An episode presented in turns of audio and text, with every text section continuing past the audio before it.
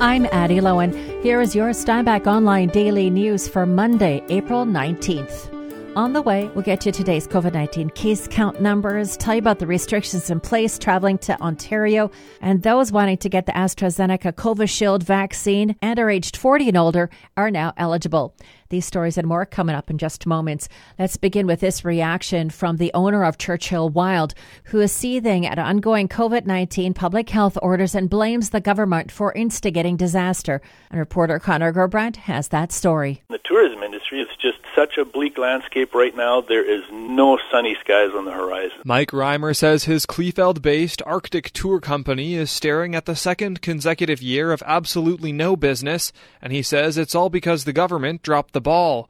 With our country lagging so far behind many others when it comes to COVID 19 vaccinations, Reimer says the negative implications for tourism will be felt for much longer than two years. We're going to miss the big rush of people that are desperate to travel. We will miss the recovery, and Canada will be seen as a scary place to go because we can't get our act together. It's an economic and social disaster. Reimer predicts that the tourism industry will have lost half of its players by the time the pandemic finally subsides. I'm Connor Gerbrandt.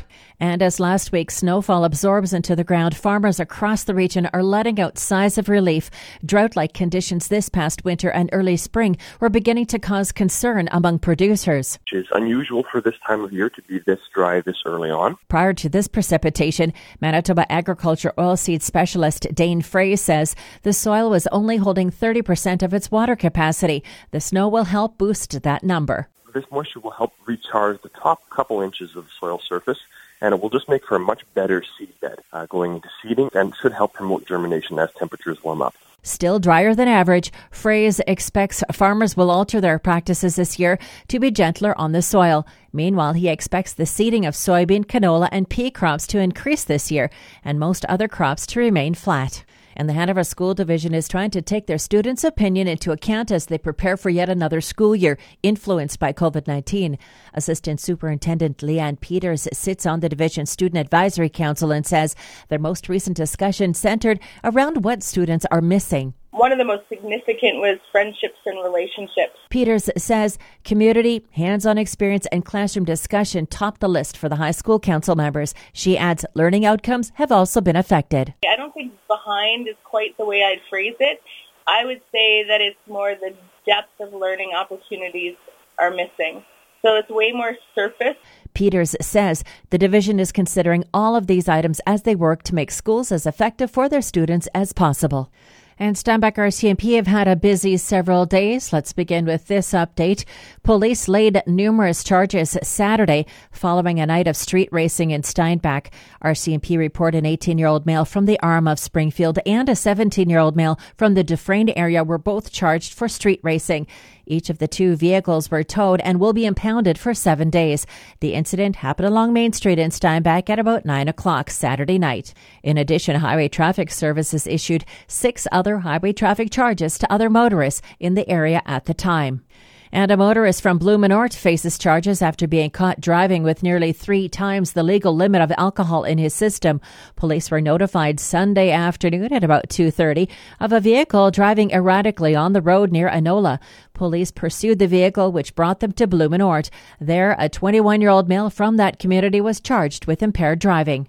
And police continue to investigate following a break and enter early Friday morning in the storage lockers next to Sunshine Greenhouse in Steinbach. RCMP report the incident happened just before 7 a.m. Police say the owner of those two lockers was alerted to the crime and followed the suspect vehicle into a field. RCMP were notified and the police service dog was called in to help apprehend two males near the scene. The two face several charges, including break and enter and possession of stolen property. According to police, a third suspect remains at large. The investigation continues. And the Steinbach RCMP are investigating a vehicle theft that took place earlier this morning. According to police, a gray 2006 Chevy Trailblazer was stolen from a residence on Ashford Lane in Steinbach between 6 and 6:30 a.m. Anyone with more details on this theft is asked to contact Steinbach RCMP or Crime Stoppers. And as of today, anyone trying to get into Ontario without a valid reason will be refused entry.